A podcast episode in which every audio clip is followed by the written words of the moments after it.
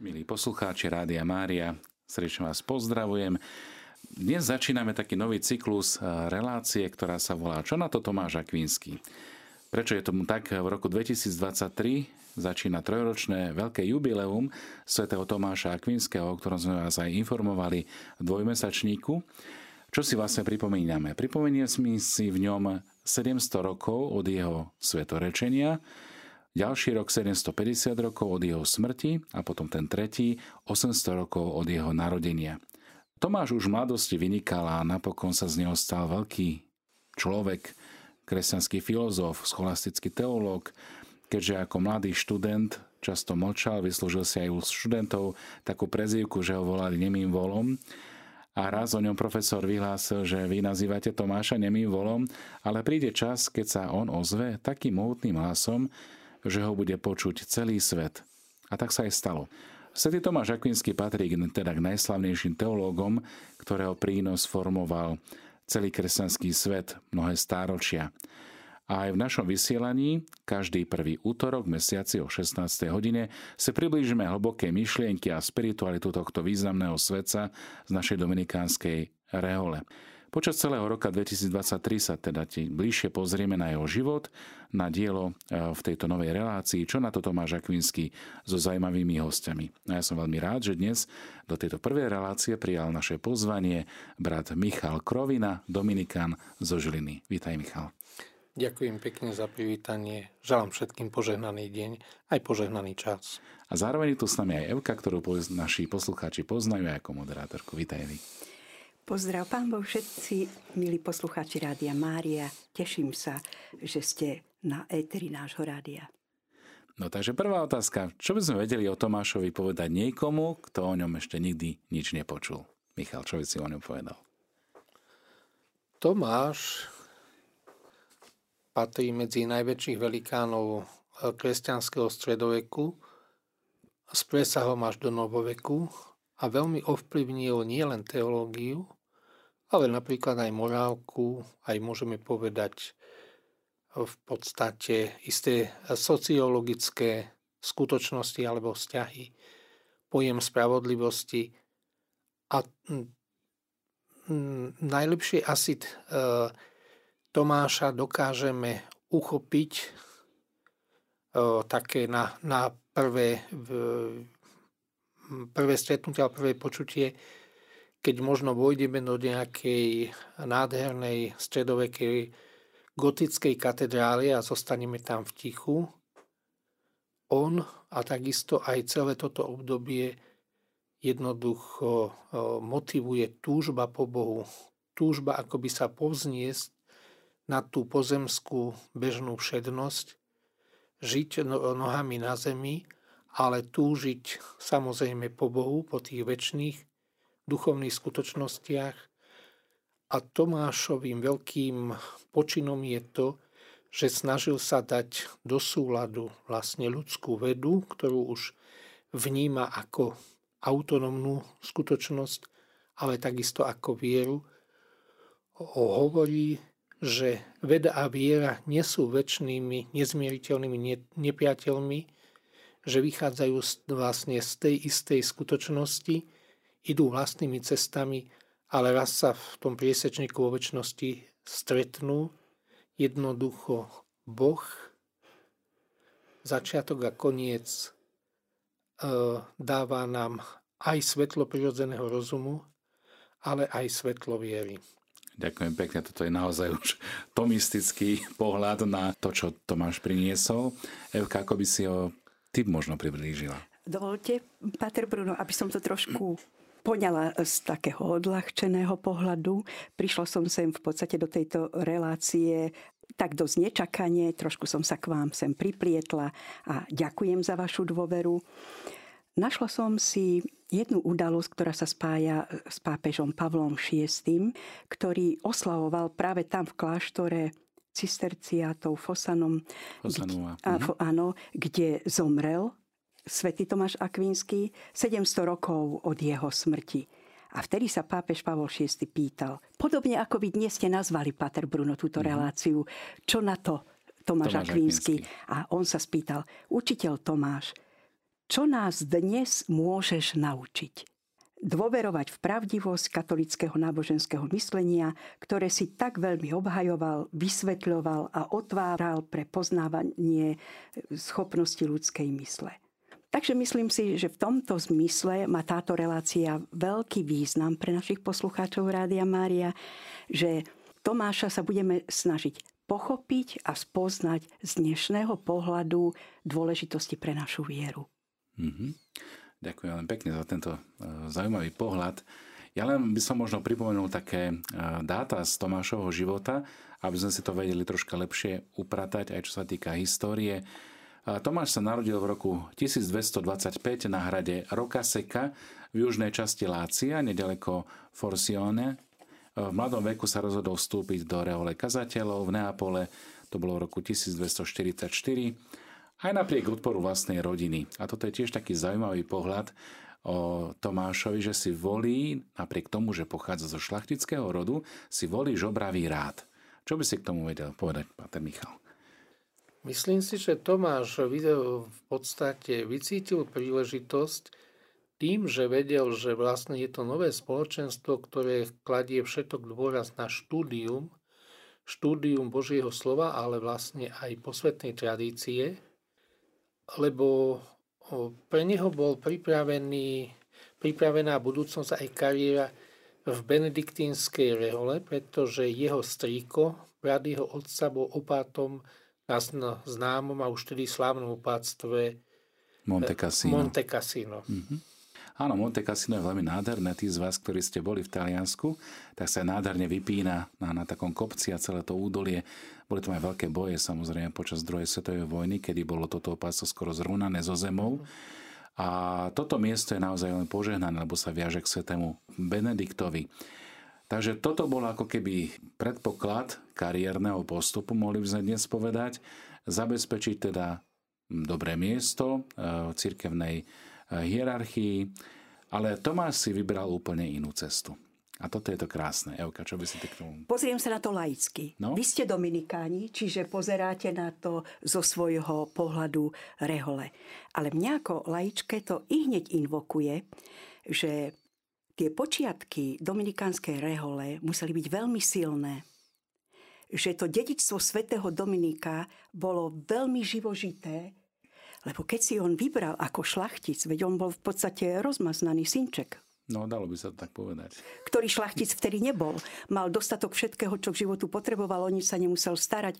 Od 5 rokov chodil v podstate do nejakej školy, e, teda na tom Monte Cassine, tam ho vyučovali No a dokonca som sa o ňom dočítala, že ako 10-ročný už mal predpoklady e, ísť na univerzitu. Len ani rodičia nejak neboli s tým vtedy stotožnení. Ale to, že on uprednostnil úplne v podstate vtedy ešte neznámy a žobravý rád. To treba zdôrazniť. Vy dneska nechodíte, áno. nežobrete. Ste usadení reholníci. Spôsobom, áno, áno, samozrejme iným spôsobom. Ale to bolo niečo veľmi ponižujúce na tú dobu pre celú tú šlachtickú rodinu, že ich syn, do ktorého vkladali také nádeje, ide do rehole, ktorá vyžobráva na svoje živobytie.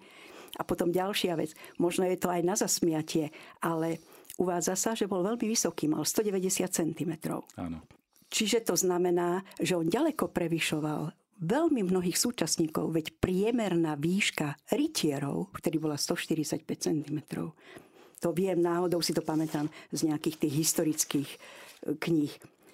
Čiže v tomto úžasne vynikal, bol veľký, potom bol aj silnejšej postavy, pretože, ako som už spomenula, mal tu možnosť ako šlachtic, mal všetkého dosýta. Samozrejme to dneska nemôžeme brať nejak extra do úvahy, ale preto ho aj volali nemý vôľ, že bol takej Veľký. bol korpulentný, bol, áno, áno.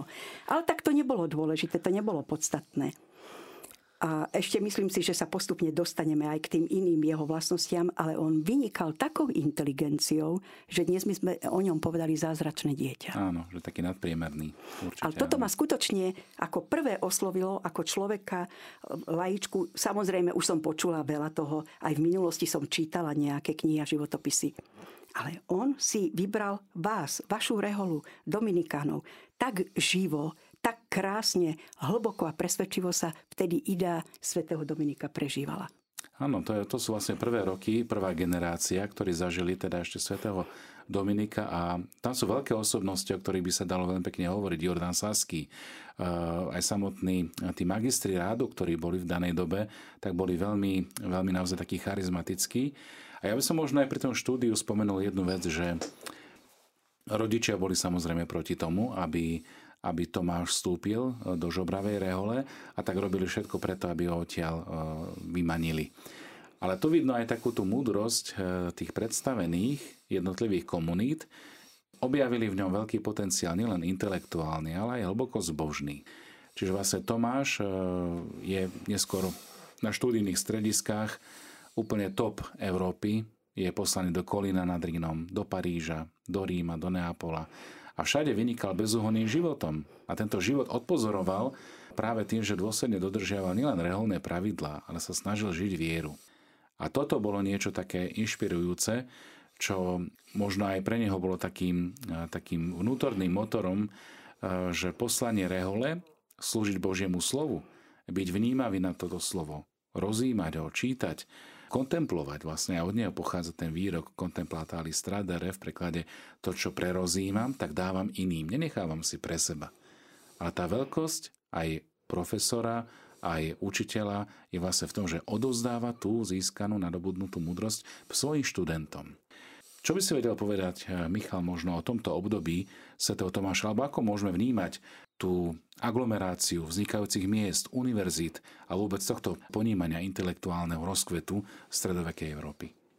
13. storočie je špecifické tým, že vlastne jedna éra sa končí, nová sa začína a 13. storočie je charakteristické okrem iné vznikom miest, ktoré vznikali buď v podradí, alebo pri nejakom kláštore, opáctve, alebo často na obchodných cestách, alebo na nejakých dôležitých takých e, lokalitách, kde sa tie obchodné cesty križovali, je vznikom aj univerzít prvých.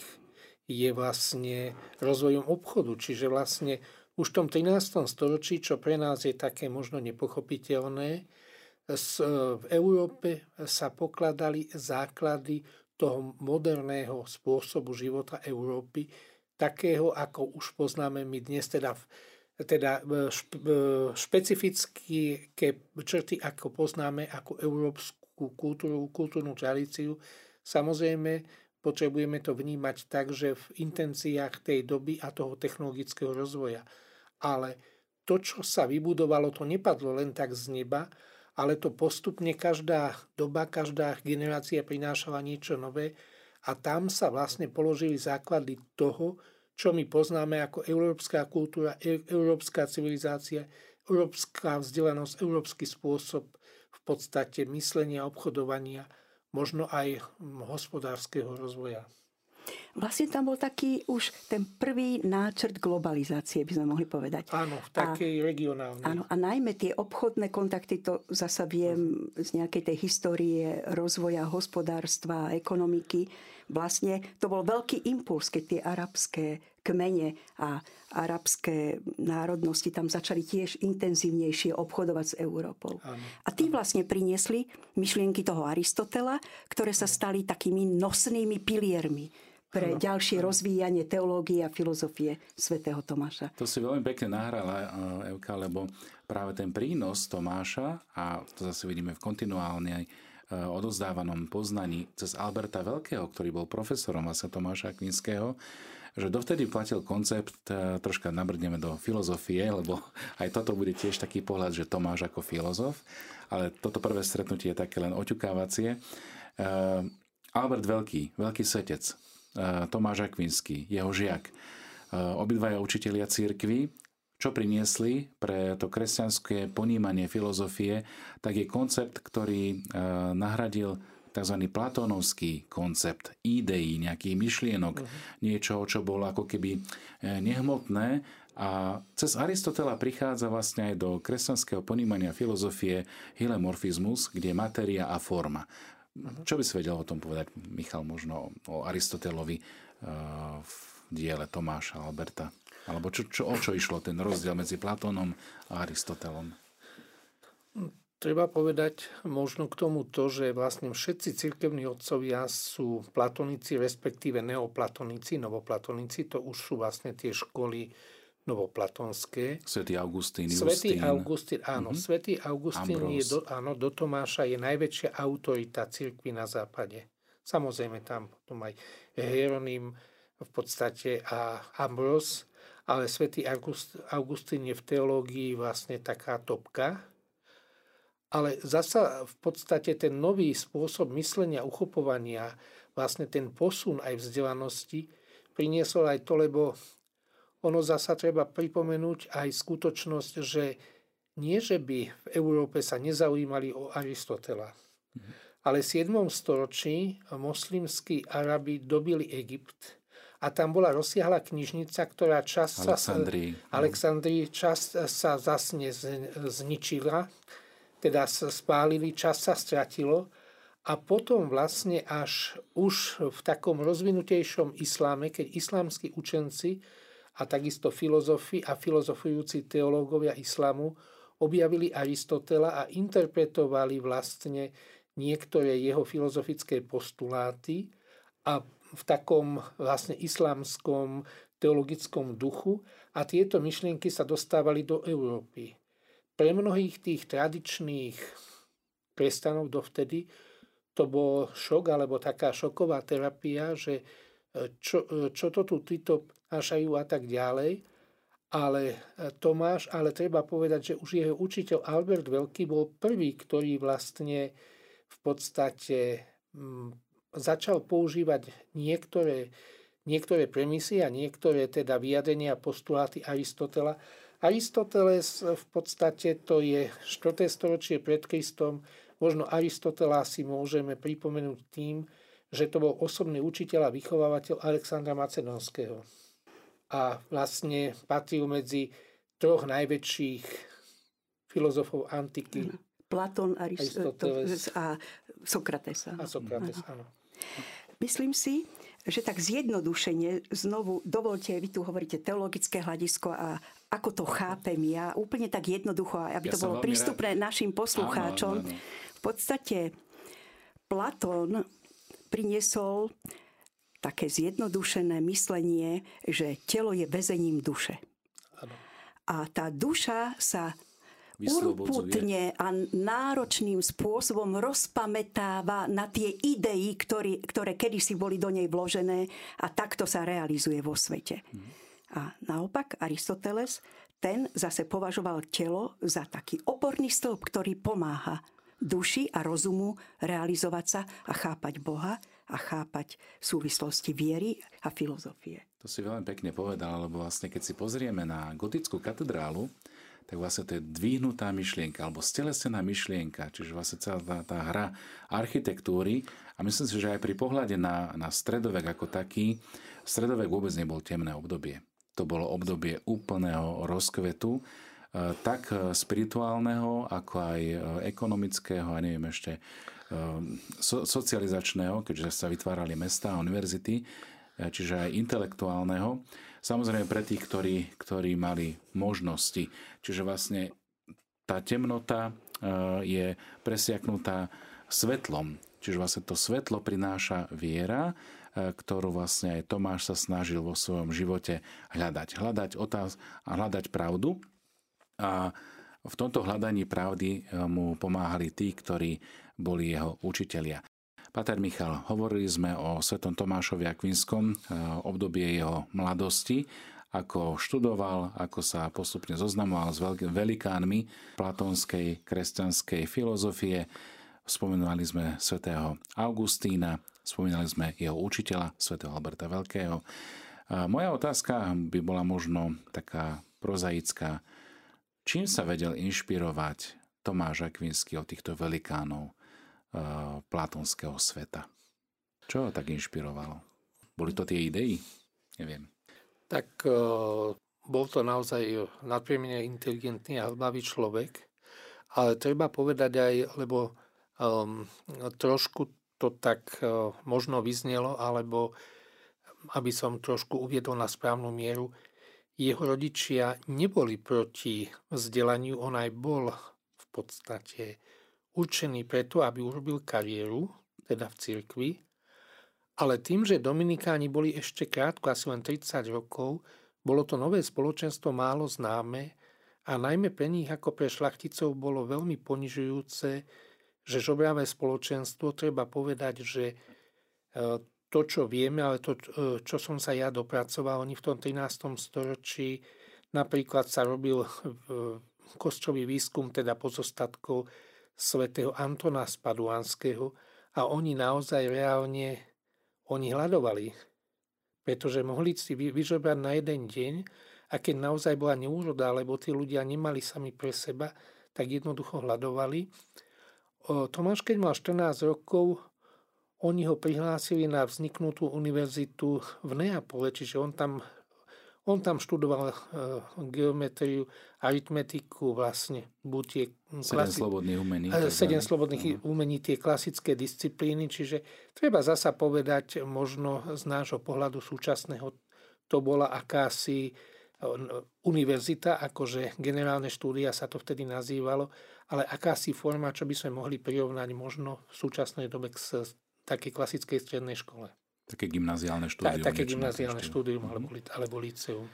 Čiže on už, toto vzdelanie mal, oni to, oni to aj podporovali, len báli sa, že čo, čo v tomto spoločenstve, o ňom nič nevieme a ešte je také z nášho pohľadu čudné, také v podstate, bude tam hľadovať, bude tam, ja neviem čo, takže pozerali na to svetskými očami áno, áno. a použili svetské prostriedky. Áno, na dva tak. roky ho zatvorili, áno. aby nikam nemohol ísť. Ono, ono síce, uh, uh, tam bola zasa v pozadí, to režirovala jeho matka, pre nich to bolo jednoducho nestraviteľné, ale on aj keď bol v tom väzení, lebo hovorí sa, že vlastne on, uh, oni ho teda uh, mal starších bratov, teda tí starší bratia boli poslaní, aby ho zajali a ho vlastne stretli niekde teda na ceste Neapola, keď pil niekde vodu z nejakého pramenia, z nejakej studničky. A teda samozrejme, že ho chytili a odliekli ho domov, ale on aj počas toho väzenia, on dou, doučoval vlastné sestry a mal stále kontakty s Dominikánmi, že tie kontakty neprestali, čiže ono to nebol taký úplne stratený čas, ale on sa upevňoval vlastne a rozvíjal nadalej v tom, čo mal naštudované. Tam ma zaujala potom jedna udalosť, ktorá sa udiala. Vlastne oni ho chceli zlomiť v tom povolaní, bratia, a nejakú prostitútku mu tam strčili do izby a to už vieme, že ju vyhnal žeravým kutáčom, urobil kríž a potom upadol do mystického stavu. A toto ma tam zaujalo, že v podstate Boh si ho akoby vyvolil týmto aktom. Ano. Lebo tí dvaja anieli ho opásali ako, takým cingulom. Ako cingulom, cingulom, cingulom áno. Takým, áno. A vlastne on odvtedy, dá sa povedať, mal nadprírodzenú milosť zostať e, hrdinsky čistý. čistý. Áno, áno. áno. Takže e, vlastne dá sa povedať, že toto je také zvláštne pomazanie a vyvolenie zo strany Božej. On si otvoril srdce pre Božiu službu, bol nadpriemerne inteligentný a Boh ho ešte aj takto požehnal a to bol vlastne začiatok toho velikána pre katolickú církev v tom období. Ja by som len možno doplnil, Evka, že práve k tejto udalosti, ktorú spomínaš, to prepásanie anielmi, v 19. storočí myslím, že vzniklo také také hnutie eh, pre mladých, eh, anielský voj, alebo nejak tak sa to volalo, eh, svätého Tomáša Akvinského, s takou pobožnosťou vlastne za dar čistoty predmanželskej. Takže aj takéto niečo církev má a ponúka. Myslím si, že niektoré provincie naše rehole majú aj tieto bratstva anielskej légie. Naposledy som zachytil takéto nejaké informácie z anglickej provincie, že znova obnovili e, anielskú légiu, tak sa to volá. A ešte sme nespomenuli, že vlastne Tomáš aj má taký, by som povedala, neoficiálny titul doktor Angelicus. Áno, anielský, anielský doktor. učiteľ. Áno, učiteľ áno. áno. No dobre, takže sme sa dostali k tým mladým rokom. E, samozrejme, že Tomáš Akvinský nebol velikánom hneď.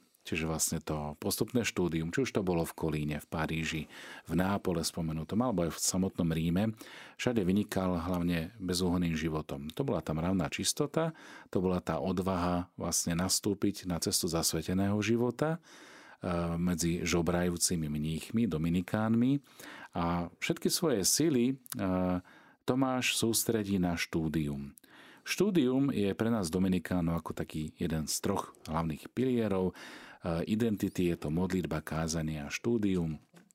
Čiže vlastne aj to heslo našej rehole, troška si prihrajem tú našu polievočku, chváliť, žehnať a kázať, chváliť Boha, dobrorečiť, žehnať a ohlasovať, kázať. A tohto sa aj svätý Tomáš Akvinsky držal.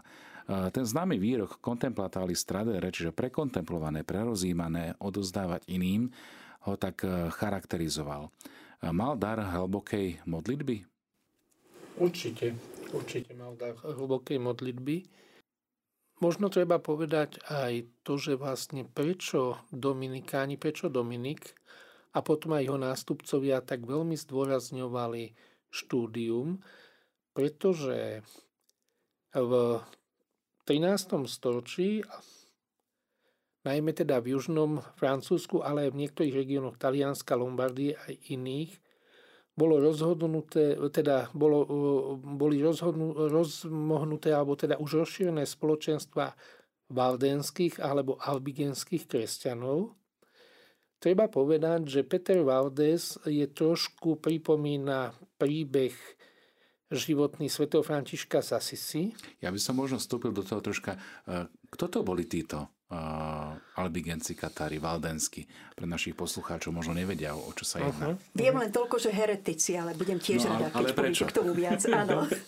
No, uh, na to sa často zabúda aj v takých tých uh, múdrych prednáškach, totiž to uh, Církev a kresťanstvo sa dostalo do istého závozu alebo do istých, turbul- do istých turbulencií kvôli tomu, že nebola adekvátne vysvetľovaná alebo neuchopovali teodíciu, totiž to pre bežného človeka, smrteľníka, bežného, obyčajného kresťana bola, bol veľký problém, to sa nazýva taký ten vlastne utrpenie ako uholný kámeň, ako vlastne neverí, alebo ten nedôverí voči Bohu.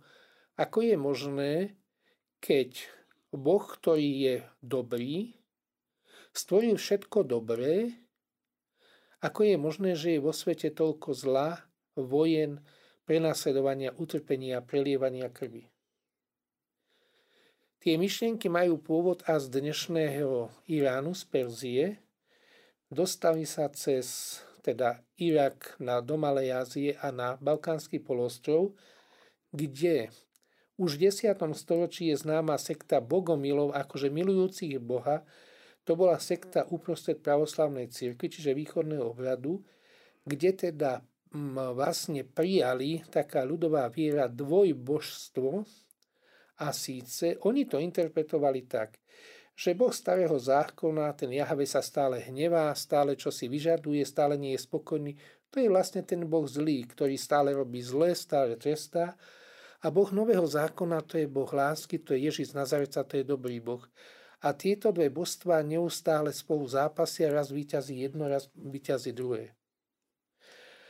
Ono tieto myšlienky išli tak ďaleko, že oni začali ohrozovať ekonomickú štruktúru a vôbec život občianskej spoločnosti. Lebo tí ľudia prestali, e, prestali vychovávať, prestali plodiť deti, prestali vychovávať deti, prestali sa venovať remeslám, obchodu, prestali obrábať pôdu, lebo oni hovorili, No, telo je väzenie duše, manželstvo to je satanov výmysel, plodenie detí to je satanov výmysel. My sme už dokonali, my nič nepotrebujeme, to bola zasa tá elita.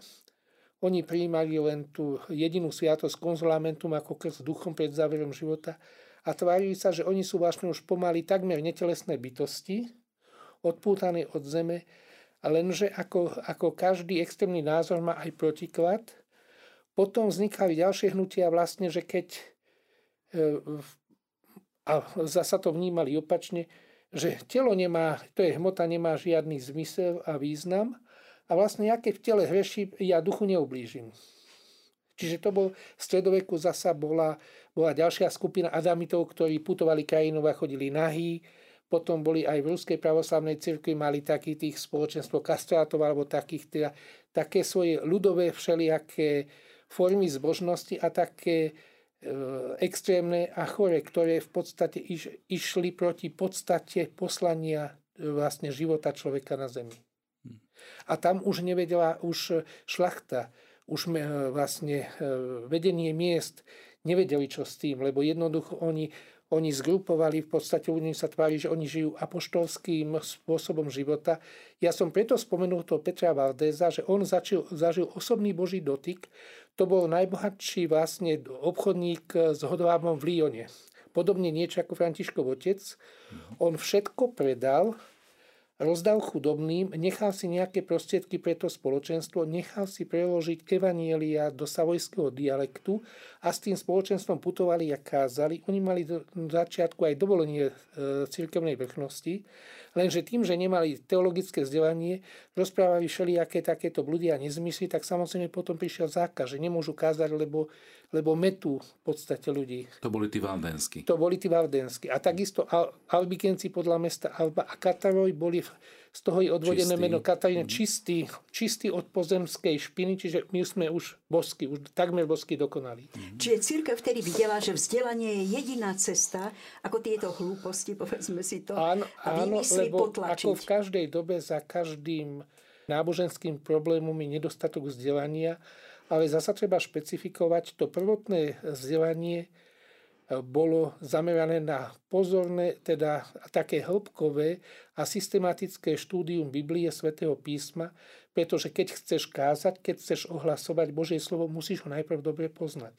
Pretože oni potom vlastne kázali to svojským spôsobom a čo je špecifické na, pri Svetom Dominikovi, že on vlastne použil a vlastne odpozoroval niektoré prostriedky apoštolského života, ktoré praktizovali oni, ale zostal v rámci cirkvi. E, Dominik napríklad e, bol proti tomu, aby sa viedli nejaké trestné výpravy, krížové sankcie, že teda s tými ľuďmi treba komunikovať. Viesť dialog. Viesť dialog. Vlastne také, e, taký známy príbeh je, keď teda putoval Dominik v podstate krajinou v tom južnom Francúzsku. Francúzsku. Mhm. A teda prišiel večer do jednoho hostinca, ktorý poskytoval ubytovanie a zistil, že ten majiteľ hostinca je Katar. A oni celú noc diskutovali, on mu hovoril tú svoju verziu, on svoju, nad istými pasážami z Biblie, a nad ránom ten majiteľ vlastne na základe toho dialógu prišiel na to, alebo uznal, že zdá sa mi, vidí sa mi, že tie tvoje argumenty sú rozumnejšie ako tie moje. Že pravdepodobne je to tak, ako to hovoríš ty, že ty máš pravdu a nie, nie ja, teda nie tí, ktorí to odkomunikovali mne. Ja si myslím, že toto bolo inšpirujúce, táto schopnosť viesť dialog, hľadať pravdu stavať na Božom slove aj pre Tomáša Akvinského. Tomáš Akvinský poznal Božie slovo, čítal ho, rozímal nad ním, modlil sa, čiže vlastne používal všetky tie prostriedky, ktoré mal k dispozícii na to, aby postupne rástol v tej náuke, v tom poznaní, v tej prirodzenej múdrosti, plus ako keby e, taký ten, takú tú nadstavbu, ktorú dostával cez tú vliatu Božiu milosť. E, myslím si, že milí poslucháči, Tomáš Akvinský je naozaj velikán práve cez tú svoju schopnosť komunikovať, schopnosť viesť dialog, e, ktorá sa mu asi aj páčila od svätého Dominika a preto si volí spôsob e, žobravého mnícha, e, kazateľa, spôsob človeka, ktorý vedie dišputy, ktorý káže, ktorý hľadá pravdu, ktorý sa modlí, ktorý žije komunitným spoločným životom. Čo by sme vedeli ešte možno povedať také No sme zaujímavé. v Rádiu Mária. Čiže niečo by som rada spomenula o úcte svätého Tomáša Akvinského k Pane, Márii. Samozrejme, to som sa len dočítala, to nie sú nejaké moje extrémne zásluhy, že to viem. Ma zaujalo, že panu Máriu nazýval Triclinium Tocius Trinitas. A že vlastne trojjediný Boh nachádzal odpočinok v duši Panne, Panny Márie. Myslím si, že to tiež nádherne vystihol svätý Tomáš, že v podstate nikto okrem Pany Márie neurobil taký priestor v svojom srdci, v svojej duši pre Boha, ako ona. No je matka vteleného slova a toto je veľmi krásne, čo komunikuje aj pre kazateľov, vlastne to slovo, ktoré čítame, to slovo, ktoré príjmame, ktoré formuje nášho ducha, naš, naše srdce, čiže aj ten duchovný svet, tak vlastne nás pretvára. A toto si myslím, že určite uvedomoval aj svätý Tomáš Akvinsky pri pohľade na pánu Máriu, ktorú mal v veľkej úcte. Naozaj my ho vynímame skôr ako keby cez tú eucharistickú alebo filozofickú tradíciu, ale Tomáš Akvinsky má aj veľmi krásne dielo o pane Márii. Myslím, že rozoberá Magnifikat alebo anielské pozdravenie. Vedel by si niečo o tom povedať, Michal? Jeho, jeho mariánsky rozmer, ak by sme to tak mohli povedať. No. Alebo cez toto vtelenie možno. Asi cez... Matku Božiu vnímali vtedy ako Naša ako pani. Naša pani samozrejme, ale ako živú monštranciu, ktorá nosila vlastne vo svojej telesnej schránke spasiteľa, takisto vnímali to, že vlastne gen, genofond ľudský si zobral Ježiš z Panny Márie a v tej dobe všetky novovzniknuté rehole sa špecificky zasvedcovali pod ochranu Matky Božej. Treba k tomu povedať ešte to, že vlastne e, e, nedávno sme mali Sviatok Svetej rodiny keď e, pán Ježiš bol ukrižovaný a teda potom jednoducho vlastne ešte 40 dní im dával teda inštrukcie a teda bol na nebo zatý, alebo teda vystúpil, vystúpil do neba, do neba aby som sa presnejšie vyjadril, lebo v Nemčine je to rovnaký výraz, to, preto ma to napadlo, tak e, jednoducho Mária zostala ako živé svedectvo, ako svedok a žila e, vlastne vo veľkej úcte medzi apoštolmi. Podľa od najstarších čias ju vnímali ako takú strážkyňu takej kresťanskej ortodoxie alebo teda pravosti kresťanskej viery, pretože mnohé skutočnosti o Ježišovi mali práve od nej. E, v jednom apokryfnom evaníliu sa spomína, že Mária usnula 11 rokov po Ježišovom na nebo vstúpení uprostred apoštolov v Jeruzaleme vo veľkej vážnosti a úcte ešte pred rozídením apoštolov. Čiže, e, čiže to nie je tak, ako v podstate to začali potom už v tom novoveku, ako mnohí e, protestantskí teológovia vnímať, že vlastne pridali tam ďalšiu osobu, akože chcú robiť z trojice štvoricu, ale o najstarších čias je Mária vnímaná ako strážkynia toho najlepšieho duchovného pokladu alebo to z toho najlepšieho z kresťanskej tradície, pretože, pretože tým, že Ježiš odišiel pomerne skoro ako mladý muž, odkiaľ oni mali čerpať informácie vlastne, ako vyrastal, ako sa správal, vlastne aké mal záľuby, ako prežíval dospievanie, ako to bolo na začiatku, vlastne ako sa pripravoval na to verejné účinkovanie. A ten obyčajný 30-ročný život. A ten obyčajný 30-ročný život, presne tak pretože napríklad e, v jednej mystickej vízii svätej Kataríny, teda Brigity Švédskej, pán Ježiš jej hovorí, a chceš poznať meno pokory? Meno pokory je Mária. Mária je vlastne akoby v úzadí, pretože celé sväté písmo, teda Nový zákon je kristocentrický. O Márii je 6 kratučkých zmienok, podstatne viac máme o Márii z Magdaly, ale ona je naozaj v úzadi, necháva priestor v podstate svojmu synovi a to potvrdzujú aj vlastne niektoré udalosti, povedzme minulého 20. storočia, alebo niektoré také výrazné miesta zjavenia Matky Božej, keď hovorí, že vlastne ja nie som dôležitá, dôležitý je môj syn a ja som vždy tam, kde ide o záležitosti môjho syna. Že to nie je moja iniciatíva, moje dielo alebo moja nejaká aktivita.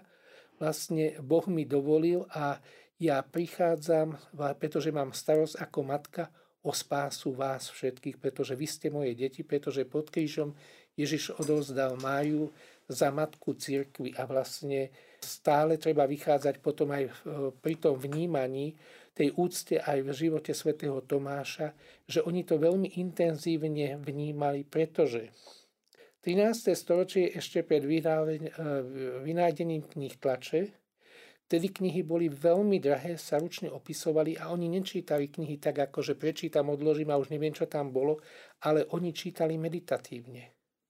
Oni knihu čítali aj rok a meditovali slovo za slovom. Čiže vlastne tamto poznanie, aj tie duchovné perly, aj poznanie, aj teologické, aj filozofické bolo úplne inej hĺbky a kvality ako teraz. To boli všetko premeditované skutočnosti, ktoré inšpirovali ich vlastne životné príbehy. V jednom takom naviažem na to, čo hovoríš, Michal, lebo eh, o pane Márii sa zvykne hovoriť, že je archa zmluvy toto vyjadrenie máme aj e, v loretánskych litániách, ale tiež v jedných modlitbách, neviem, čo to bolo od svätého Bernarda z Klervo, myslím, že to bolo, že on vníma pánu Máriu ako pokladnicu milosti, ako tá, ktorá chráni ten poklad, ale zároveň uh-huh. Ktokoľvek ku nej príde, otvorí tú pokladnicu a v nej nachádzame Ježiša. Čiže vlastne ona ako aj monštrancia, áno, to je tiež krásny obraz toho Cibória, alebo teda mhm. tej schránky, uh-huh. kde sa vystavuje eh, Kristus. Ona je tá, ktorá sprostredkúva milosti. Keď sa pozeráme na Tomáša Akvinského, milí priatelia, drahí poslucháči, myslím si, že máme čo rozprávať o Tomášovi aj na budúce. Myslím si, že toto prvé stretnutie je také veľmi, veľmi inšpirujúce. Evka by chcela ešte niečo Áno, dodať? ak dovolíte. Páter Bruno, máme tu vzácného, milého hostia, Pátra Michala Krovinu. Dovolte, aby som si uchmatla slovo. Nech sa páči. A poprosím vás, Páter, porozprávajte nám dejiny vášho povolania. Prečo ste sa stali Dominikánom? To by bolo na veľmi dlhú debatu. Ale, je to, Ale je my to, to veľmi radi pekné. robíme v našom rádiu. Hej, hej. Myslím si, že každý rozhovor s kňazom, ktorý kdokoľvek tu urobí, tak vždy sa spýta na dejiny povolania že vydať také svedectvo svojho osobného života a lásky k Bohu, mňa si Boh povolal a povolal si ma za Dominikána. Moja cesta nebola taká úplne priamočiara, ako v podstate o hoci celý život som ako, ako bežný lajk chodil do kostola, nemal som v podstate také obdobie, že by som...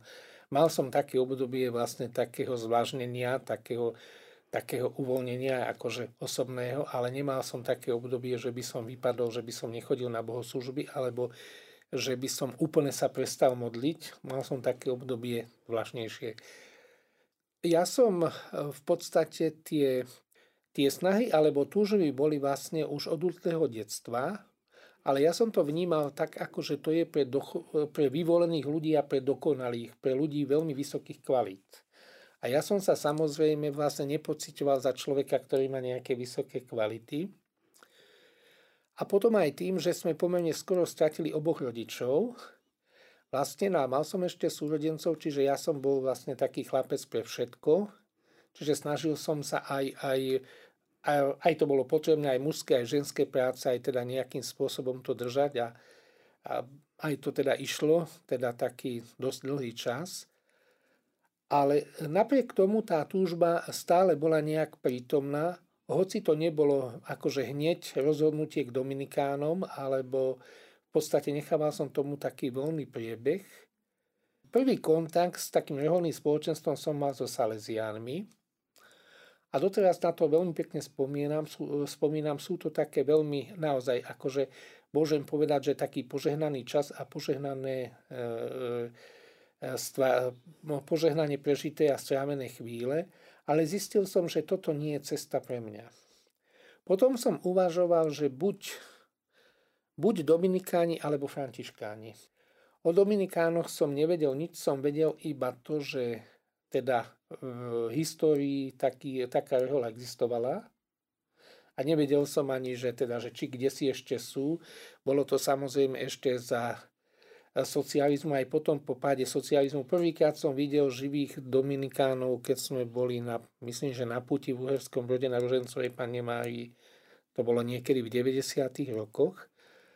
Ale čo mňa inšpirovalo a čo ma nejakým spôsobom tak veľmi oslovila, bola kniha vlastne konvertitu do katolíckej cirkvi z luteranizmu a potom aj vlastne konvertitu, ktorý, teda konvertitu človeka, ktorý sa rozhodol kráčať cestou svätého Dominika a to bola od Michela Marša e, v podstate, alebo teda Michaela Marša. To bol e, etnický Nemec z bývalej NDR, ktorý študoval v Paríži. Už ne, si nepamätám ani čo, lebo to je veľmi dávno, čo som to čítal. A na univerzite mali vynikajúceho univerzitného kaplána a ako mladý človek, samozrejme, že mali rôzne aktivity, tak sa stretával tam s tými e, študentami a pod vplyvom toho, čo zažil ako mladý človek, on bol pokrstený a konfirmovaný v evangelickej cirkvi, v NDR, ale sa rozhodol konvertovať do katolíckej cirkvi, čo teda jeho rodina prijala, už bol dospelý ako jeho osobné rozhodnutie, nejak to neriešili. Ale potom teda, keď sa stal katolíkom, akože zasa spoznával nové a nové e, skutočnosti spirituality a ho oslovila, oslovila tiež vlastne kniha, alebo teda prednášky bratov Dominikánov v Paríži a oslovilo najmä vlastne rozmer takého Dominikovho milosrdenstva. Čo bude s riešnikmi? Čo bude vlastne s tými, ktorí, o ktorých ja 100% nevieme, nemáme istotu, či budú spasení. A že vlastne v tom sa tak našiel, že vlastne toto ho tak najviac inšpiroval, oslavoval. Samozrejme bol aj štúdijný typ, aj štúdium, aj znalo svätého písma, ale práve Dominikovo milosrdenstvo a vlastne toto Dominikové milosrdenstvo oslovilo aj mňa cez čítanie tejto knihy alebo cez to jeho osobné vyznanie. Čiže tak som sa ja dostal k Dominikánu. Milý a krásny príbeh, ako si pán používa rôzne nástroje. No a na Patra Bruna ešte budeme mať určite čas. Áno, ja určite ešte pozdielam svoju cestu. Tomáš Akvinský je naozaj svetec, ktorý aj mňa sprevádzal pri rozhodovaní do ktorej rehole vstúpiť. A tiež musím povedať, že rovnaký podnet alebo podobný, to bola tá svetiňa súcitu, o ktorom sa hovorí uh-huh. pri Svetom Dominikovi.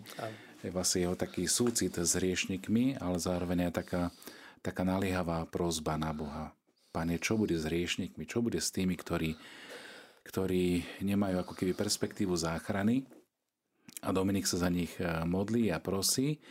Čiže vlastne e, Dominik, ktorý je možno málo tak poznaný na Slovensku, skôr možno poznajú sa to Františka alebo Domboska alebo Ignáca z Loyoli, ale Dominik je, si myslím, že ešte, ešte čaká na také znovu objavenie. E, jeho súcit, jeho milosrdenstvo, jeho láska k pravde, jeho láska k človeku, to ako vníma on e, to poslanie kazateľa, tak je v prvom rade to, že chce chce každému sprostredkovať vlastne to naj, čo má z toho poznania, z toho Božieho slova a to je vlastne vzťah, privádza k Ježišovi. Ako správny kazateľ neprivádza k svojej osobe, ale privádza k Ježišovi. Privádza k tomu tajomstvu, ktoré ako kazateľ ohlasuje, k evanieliu, k tej radosnej zvesti.